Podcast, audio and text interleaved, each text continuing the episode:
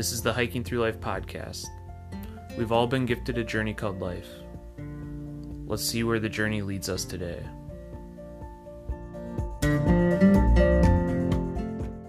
We love sharing these stories with you through the Hiking Through Life podcast, and we're so grateful that you listen to this podcast. If you'd like to support the Hiking Through Life podcast further, we have these amazing new t shirts and water bottles. The t shirts come in four colors, and the water bottles are perfect for trails, adventuring, or daily use. Consider checking them out at hikingthroughlife.net slash shop. Use the code PODCAST and receive 10% off your first order. Welcome to the Hiking Through Life podcast. I'm Andy. And I'm Sarah. And today's journey, we meet up with Eco Elsa. We really enjoyed getting to meet Eco Elsa and interview her at a local park. Eco Elsa is a naturalist local to Minnesota who has over four years of experience working in environmental education. She has a passion to provide free resources for teaching outdoors through her videos on YouTube, through blog posts, and different social media sites. Eco Elsa was um, a really inspiring person to meet. And the crazy thing was, as I was thinking about it, is I was connected with her through the internet. And the internet is such a blessing yet also a curse because you can spend so much time on it, but it can connect you to amazing people. And she was one of my suggested people that I might like. So I clicked on her, and sure enough, I liked her. So I got connected with her. I highly encourage that you check her out and are inspired to get in touch with her or attend one of her free hike Fridays. So I hope that you enjoy our interview with Eco Elsa.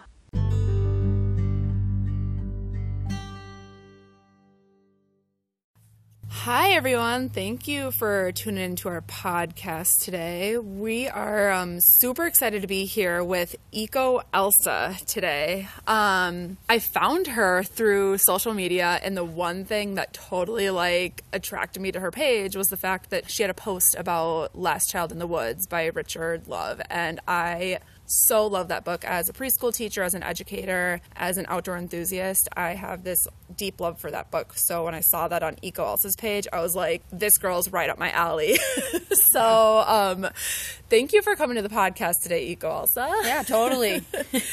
um, so why don't you just give us a little bit about your background and what you what you do with children and families outdoors? Yeah. So my name is Elsa Latecki. I've uh, lived and worked in Minnesota in the Midwest for about going on five years in this field. It will be five years, I think, this coming spring of like officially out of college working. Uh, my background is I always knew I wanted to work outdoors. I loved being outside. I couldn't stand being crammed in a room for hours on end having to sit.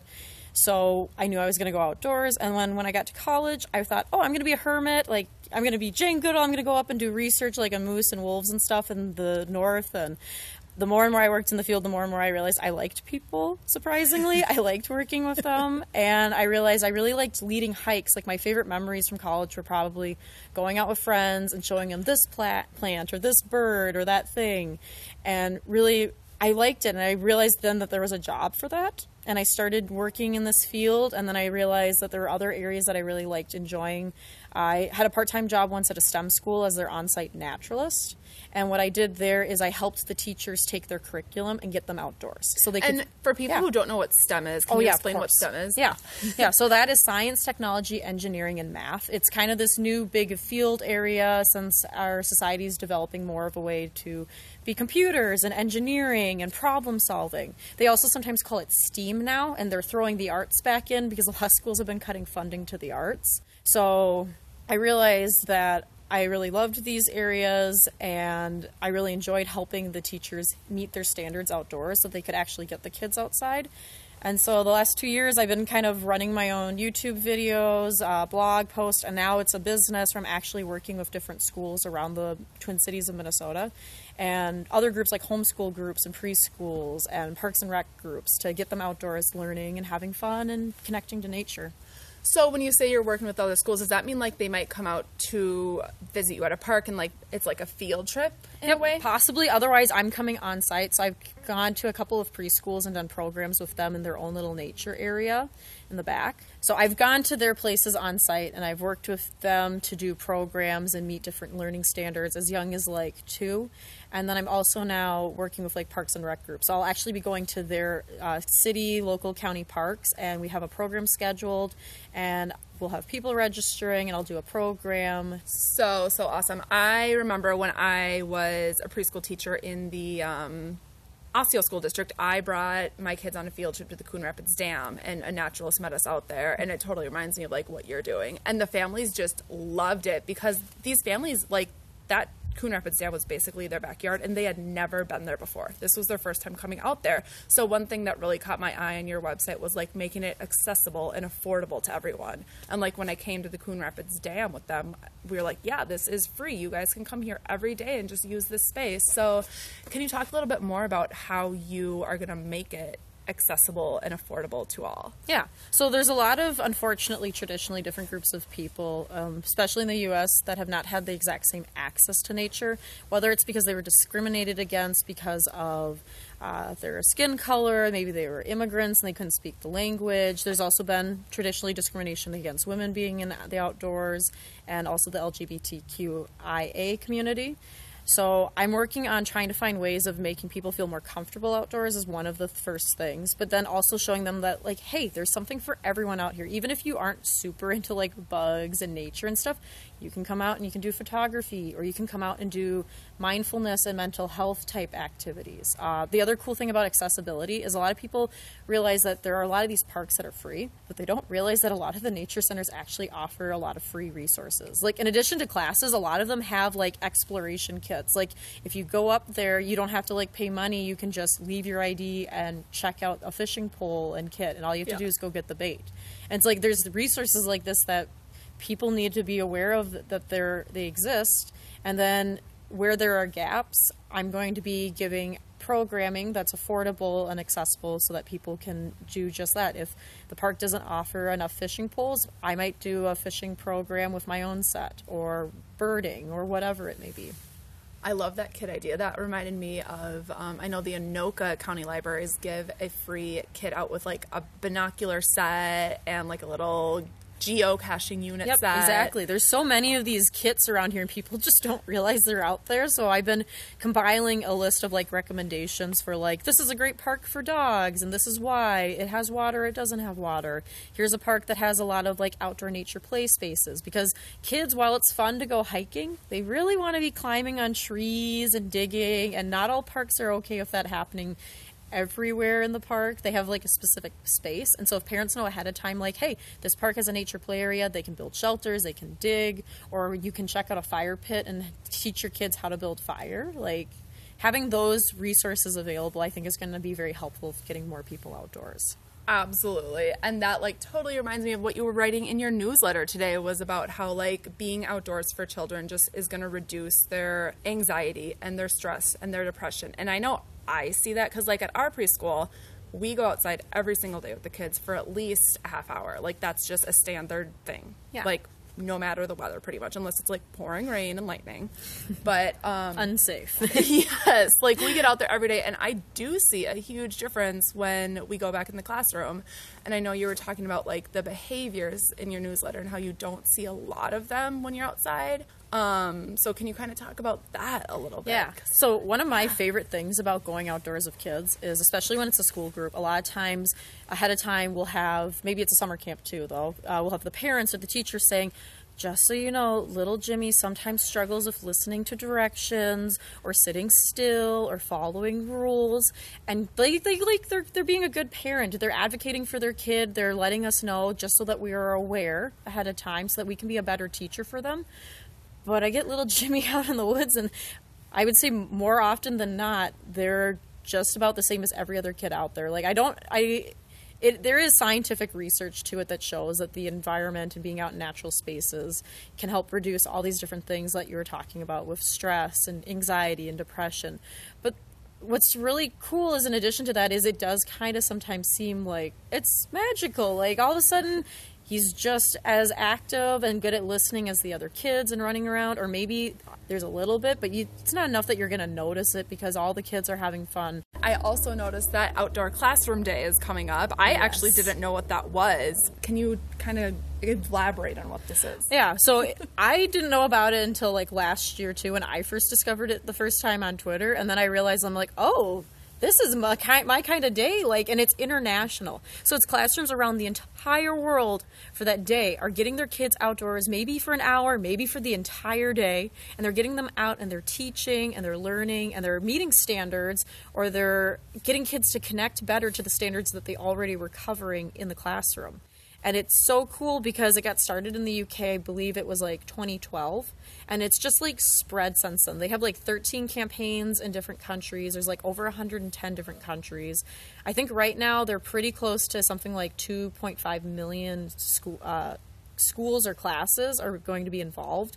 Last year their record was around 3 million I believe, so hopefully they'll beat it this year, but if not next year. Yeah, and when you're talking about those standards, like yeah, that's so true. Like I know when I go outside with preschoolers, like I'm constantly like observing them and seeing what they are taking with nature. They're counting the leaves, they're counting the rocks, they're comparing things outside. Like there is so many standards that Oh kids need to meet when they are outside and And it only gets harder as they- they get older for the teachers especially. so how do we fix that issue? Yeah. So one of the things, like I said, I t- worked at a STEM school, and my job was to help the teachers take these standards and find clever ways of teaching them outdoors.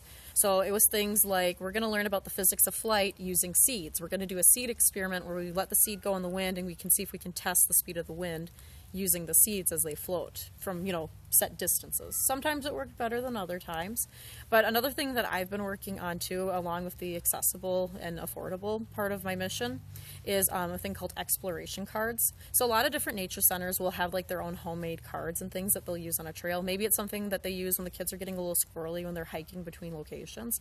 But they also use it as an actual activity. So I'm working on sets of for specifically for like birding, but I also will touch in different pieces for math and English and stuff for the birding in there. Otherwise, I'm working on sets that are completely focused on like math for ages first grade and second grade since they hit some of the similar standards. So I'm hoping to be rolling those out in the next couple of months here. And what I'm looking at doing is having each of the kits like something really affordable, and then the teacher can just, you know, print, make multiple copies, use them different ways. Uh, otherwise, I'm hoping to put together just a big, giant set of them. Yeah, and I think if it's just like an easy like thing for a teacher to grab, then it's just something that they don't need to think of. Yep. Like it's not like we need to like look this up in our textbook in our teaching handbook guide. It's just something simple that they can grab on their way out the door with the kids and e- it's very easily accessible. Yeah, that is really the big thing. Is the easier, the less complicated you can make these activities. It doesn't matter what age group it is. Less complicated the activity, the easier it is for you as the adult to explain it to the kid, and the easier they'll have a chance of connecting with it. Especially if you have the multiple learning styles of like, here we're going to talk about it. Here I'm going to show you it. Here you're going to do it. So that's three different learning styles, all with one activity, and you have a better chance of the kids remembering it and being able to apply it in the future. Exactly, and apply it like back at home because I love that part of your whole uh, goal is to make it affordable to like any families as well. Like there was one thing I saw on your website too where you had these like bird feeder made out of toilet paper roll. Yeah. Like that's such a simple thing. Everyone has toilet paper rolls. Like that's very accessible and it's just a super easy thing to make. Yeah, exactly. So I, I do try and put activities up like that to make it easier. So I have a program coming up recently that's with Apple Valley Parks and Rec, and it's going to be like a snow STEAM day, and we're going to go over different activities that the parents can then go ahead and do at home again with their preschoolers. So we'll, maybe we'll be building wind socks or we'll be building precipitation gauges, but then they can go ahead and use them at home or make more of them again next year. I love that. Something that yeah, so Yep. easy again. I have one with Apple Valley and I have one with Lakeville coming up. Okay. And Lakeville, I'll be going over act- different activities that will help them keep the kids outdoors all winter long. Okay, so does that fall under like your two categories of nature tours and hikes then when you're talking about these things that are happening at the Apple Valley? Kind of. So I have listed on my website nature tours and then outdoor classes I'll do. And what's nice about these is I can partner with an outside group like a park so that I can use their space and we can get more of their residents involved in doing this activity. But I also have a couple contracts with some of the local state parks where I can come and bring in an outside group. I just have to get their correct permits ahead of time and let them know that we're coming. And so that means I can partner with a homeschool group. I can partner with Boy Scouts, Girl Scouts, or whoever it is who's interested in hiring us for something. So if anyone is interested in hiring for you for something, do they just kind of reach out to you and you start collaborating with them? Yeah. So if you want to hire something that's privately for your own specific group, you reach out to me. I look at the schedule, your schedule. We figure out what's going to work best, how long, how many kids, what standards, or what it is we want to focus on and I schedule it that way. I'm also right now, hopefully in the next month, going to have my merchant account up on my website.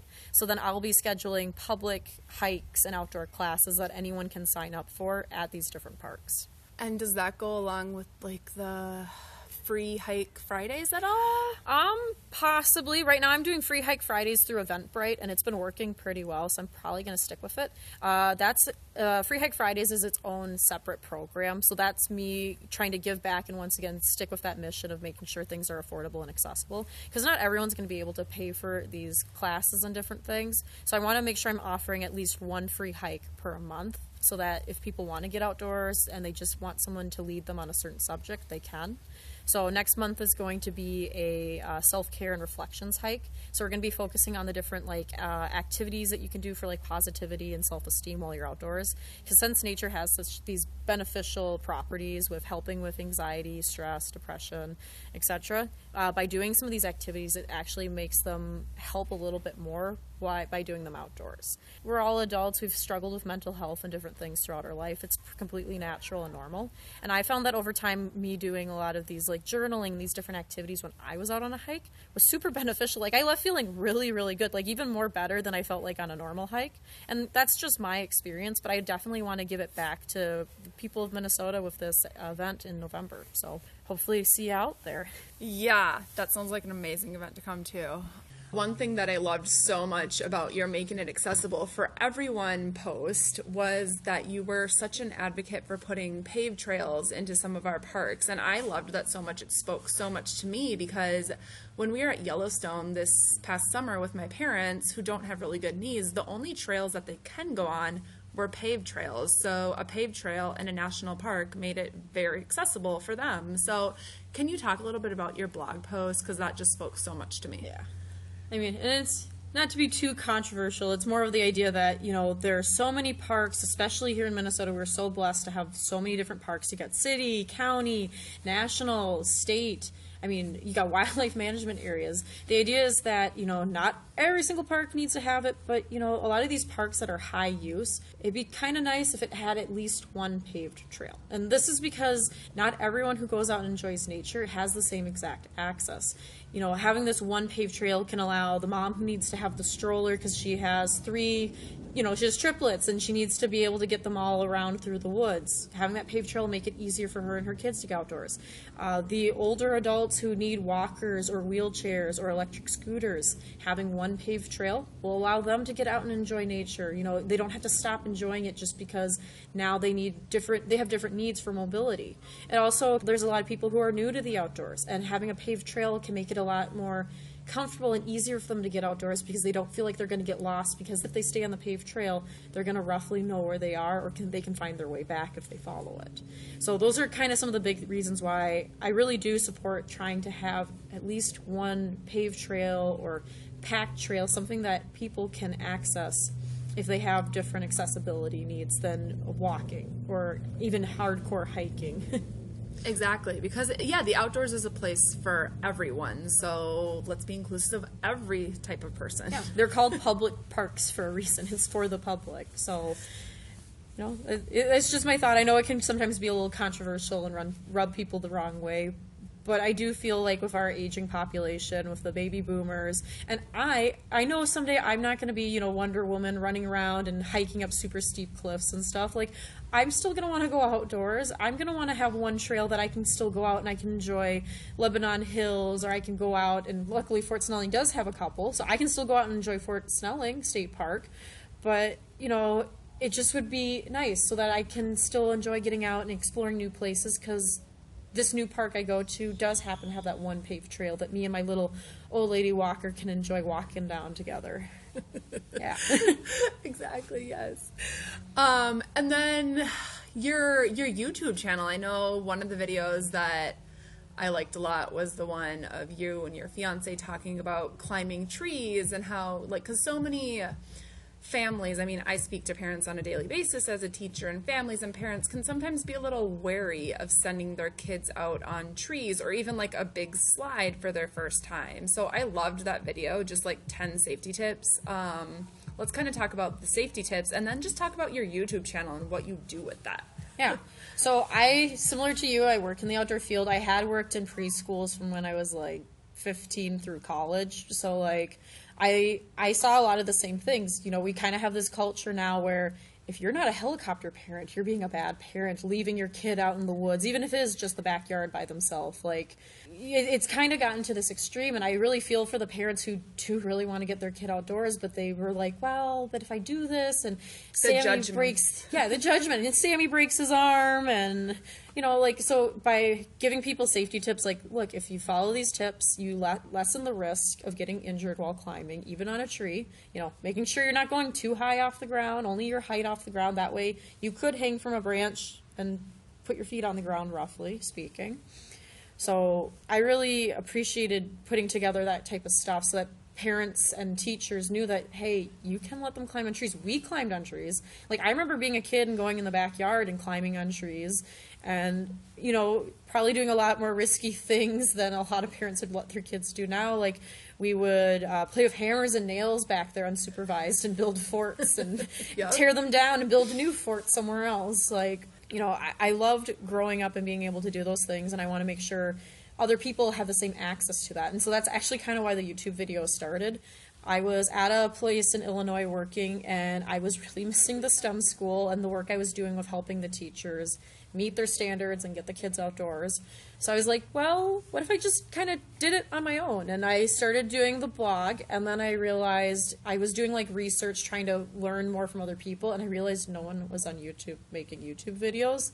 And I'm like, well, like I, I can borrow my dad's camera and I'll go out and I'll try it out myself. And I really actually kind of enjoyed doing it and making these videos that allowed people to get outdoors and develop these skills, whether it was tracking or maybe it was learning how to use binoculars or these different activities that, like you were saying, I loved the one too about Yeah. where you talked about the the footprints outside, like naming different animal footprints. Yeah. they're just so informative, and Yeah. you make it so easy to watch and just like so clear on the videos. It's just a very simple thing for anyone to follow along. Yeah. Well, it is a skill. It is something that I've developed and I learned. Like tracking was one of the first things that really got me outdoors regularly in the winter as a kid. I mean, I was like any other kid. I loved sledding, I loved skiing and ice skating, but like I didn't do a whole lot of hiking in the winter as opposed to like the spring, the summer, and the fall. And then when I started realizing I could find animal prints, and then I found the very first print from a bird of prey coming down and snatching a rabbit or a squirrel or something and seeing those wingtips on the snow it was just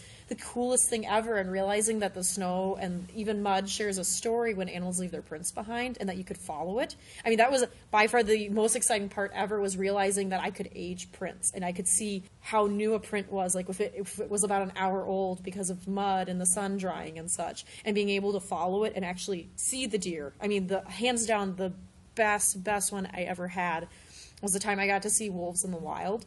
We were up visiting a family friend of my parents up in like northern Minnesota and I went for a hike from their cabin doing my normal thing tracking. I was probably about like 15, 16 and I'm hiking along and it's probably like some old like deer hunting trail or deer trail and I start noticing um, canine footprints. And then I realized they're fresh and there were no human footprints whatsoever other than the ones behind me. And I was like, oh my gosh either it's a wild dog or maybe it's a wolf. It looks like a wolf. It's oval shaped it has the claws in the right spot and there's a few of them and so i followed it but i got to see uh, three wolves running across a field, you know, in northern Minnesota, and they were in the wild, and they were really small, you know, running across the field. I didn't try and get like too close or anything, but I was like, I gotta see wild wolves, and it was like That's magical. Oh, it was so cool. I mean, like, I, I understand everything plays a role in the ecosystem, and I do believe in like wolf management and stuff like that, but like. It was so incredibly cool to realize, like, I just tracked wolves for a couple hours, and I got to see the wolves run across the field. I wasn't able to get a picture with my camera, is the sad part, because I was too busy, like, oh my god, there's wolves over there, and the camera's down here, and no photos are being taken. That's so magical. So, with um, bringing kids out on nature hikes and showing them animals and teaching them how to track, have you ever like brought children out to like follow a raccoon or a chipmunk or anything? And how do you safely do that with a group of children? Yeah. So we have attempted it before, but the thing about hiking with a large group of children is it's usually pretty noisy, even if they are trying to be quiet. I think the best we've When ever. you say large, what is like your typical number? I mean, ideally for a naturalist being outdoors, you'd want a group somewhere probably between like 12 or 15 at the biggest. But I've definitely hiked with groups that were probably closer to like 20 children. But there were other adults with us, and too, making sure we were sticking to the safety ratios. Um, even when they're doing their very best, and I know they're doing their best, it's a lot of feet. There's a lot of leaves. There's a lot of sticks. Plus, we have odor we give off, and we're approaching from the wrong side. So be it. But I think the most we've ever seen is probably like uh, deer or maybe squirrels and rabbits. I know I did once uh, track a possum with a coworker, and that was pretty cool because little possum in the snow, their poor little feet, like trying to make their way. They're pretty slow moving. We were able to find them.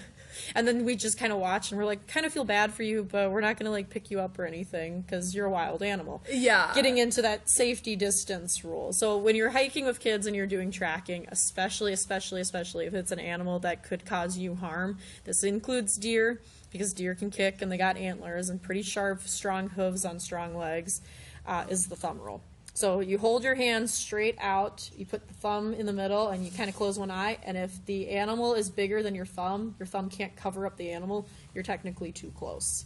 And this is to make sure if it's a bigger animal like a bear, you're farther away. If it's something smaller like a bobcat, you're still a good distance away. Like it, it really is a really easy rule to use, and I definitely was following that rule happily. I can say when I was tracking the wolves, they were definitely smaller than my thumb across the field. so Okay, the thumb rule. So now kids can safely go out and do that, and I can feel more confident now that I know the thumb rule. yeah, Um, can you kind of talk about your YouTube channel? I know there's a ton of free resources you have out there on your YouTube channel, and how do people find your YouTube channel, and how often do you release videos? yeah. So the YouTube channel is called Eco Elsa as well. It's one word. I have, I think I'm going to be releasing video number 50 this week. So I've been doing it for about two years here, on and off again, uh, releasing different videos. I have a wide variety. I and the beginning, I really focused on giving teachers the skills to get outdoors with their kids and parents, and then I started moving more into the here's how you use binoculars, and here's how you track, and here's like some more advanced techniques for tracking and trying all these different things so that you can be a well-rounded person when it comes to going outdoors and teaching outdoors and getting your kids outdoors. I love that. And do you find that a lot of um, teachers and parents are following that and like using your resources? Yeah, I've been getting some comments, occasionally questions and emails from people asking about certain things, maybe some ideas I have. Usually, a lot of it's like uh, activities and how do you put together the activities in a good order, stuff like that. So I'm hopefully going to be releasing a video about that soon. Um, also, it's looking for more resources for like what can I do outdoors to like teach about this and I'm working on putting together my own stuff, like I said, with the exploration cards and stuff and worksheets eventually. But I also usually direct people to things like Outdoor Classroom because they put out a lot of great resources for free. But there's also groups like uh, Project Wild, Project Wet, Project Learning Tree, Beetles Project. A lot of them put out a ton of free resources as well. Um, some of them do include, if you want to get their curriculum, you have to take one of their paid classes. And I've done the training for Project Wild before and Project Wild Aquatic. And it was a really great training, even for me as a naturalist, because we went over how to use their curriculum, what's included in their curriculum. And it just gave me like tons and tons of more activities. Some of them were familiar even. There were things that I had played as a kid and I didn't realize it was a Project Wild game, like camouflage or oh dear. You do have to pay to take the class, but then you get the curriculum as part of the class usually, or you just have to pay a little bit more for it. So I do recommend it. It is really interesting, especially I think if I didn't have the natural resource background I do have, it would be really beneficial because they do give you that rundown of here's how you take kids outdoors, and it's a great training. And is that yeah. something that anyone can go take? I believe so. It depends on your state. So, how Project Wild works is it is a national group organization, and they have a coordinator for each state. Usually, it's someone like involved with their local like Department of Natural Resources or something like that. And you'd work with a coordinator to see when there's a class to sign up for, or maybe they have it posted on a certain website. I know for Minnesota, for I believe it's Project Learning Tree and Project Wild, they do it on the Minnesota DNR web page under education, and then they have the coordinator's name and contact listed, so you can reach out to them. What a cool resource. There's just so much out there. And just like hearing you talk just makes me so inspired to go bring my class of preschoolers outside all day long tomorrow. Good luck, it's going to be cold, I think. well, we talked about getting um, raincoats and rain boots for every single child in the preschool room. How cool would that be? Uh, it'd be a lot of work, but it would be very much worth it, especially if you can get that variety of sizes. I know it, it's hard. Uh, one thing I did like the STEM school I worked at is what they would do is if there was anything lost and found end of the year, if it was something they could use, they would wash it and they divvy it out to the teachers so that oh so and so forgot gloves, you get to use the classroom gloves that we have in the bin. Oh yep, we have that all the time. Yep, you need those because if you're going outside, you got to be prepared. And obviously, you know that with children, they're that's what They they forget everything, and even if they bring it, they forget it out there. I remember once doing a night hike and games at a facility I worked at, and a kid lost their white hat in the snow at night. And somehow one of the teachers, one of our staff, actually found it while they were out there walking that night. And I was like, well, that was kind of crazy. Yeah, Like- that you didn't have to wait until like springtime to find it. Oh my gosh! Like if it had snowed that night, they would have been all over. That white hat would have been gone. So, um, you have the YouTube channel, which is Eco Elsa. How else can people reach out to you or get in contact with you and just find out more information about all your resources? Yeah, I know. There's a lot. So the very big one to go to, it's like the focal point for everything is the website, and it's just www.ecoelsa.com. So ecoelsa.com, you can search it in, in uh, Google or whatever it is you use. And then on that website, I have links to a lot of my other sites. But I'm also on Facebook, I'm on Twitter, I'm on Instagram, I'm on Pinterest, and I'm on LinkedIn now too. So, um, with that said, do you have any last words that you want to say to our listeners? Any small tidbits of information about getting outside for those hesitant parents or families? Getting outdoors is flexible. There's something for everyone outdoors. I really, truly, honestly believe in that. My mom is an artist, and she used to say there's a medium for everyone, whether it's photography or clay or paint or whatnot. And I really, truly like want to take her words and be like, there is something outdoors for everyone. If you want to go out and just take photos for Instagram on your beautiful hike out in the fall leaves, go for it. Get outdoors, all the better. We want you out there enjoying it. Enjoy it the way you want just please do not be a trail trasher. Just make sure you're taking care of the environment and being respectful that it is a public place that you're sharing with other people and with the wildlife that calls it home. Uh, in addition to that, I want to say the Hiking Through Life people, Andy and Sarah, you guys are so awesome. I'm really excited to be on here and hopefully we can collaborate on some stuff in the future. So make sure to check out more of their stuff on their website too. Thank you so much. It's been such a pleasure having you on today, Eco Elsa. Yeah, thank you.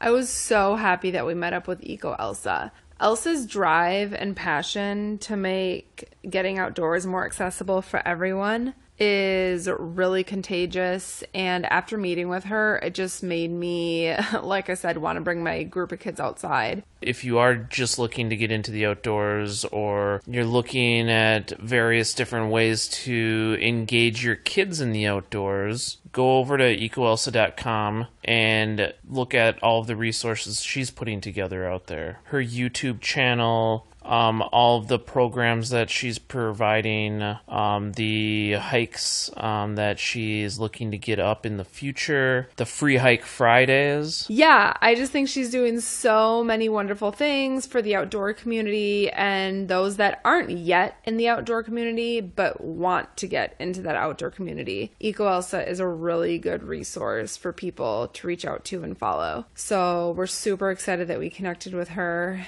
and we definitely plan on working with her in the future.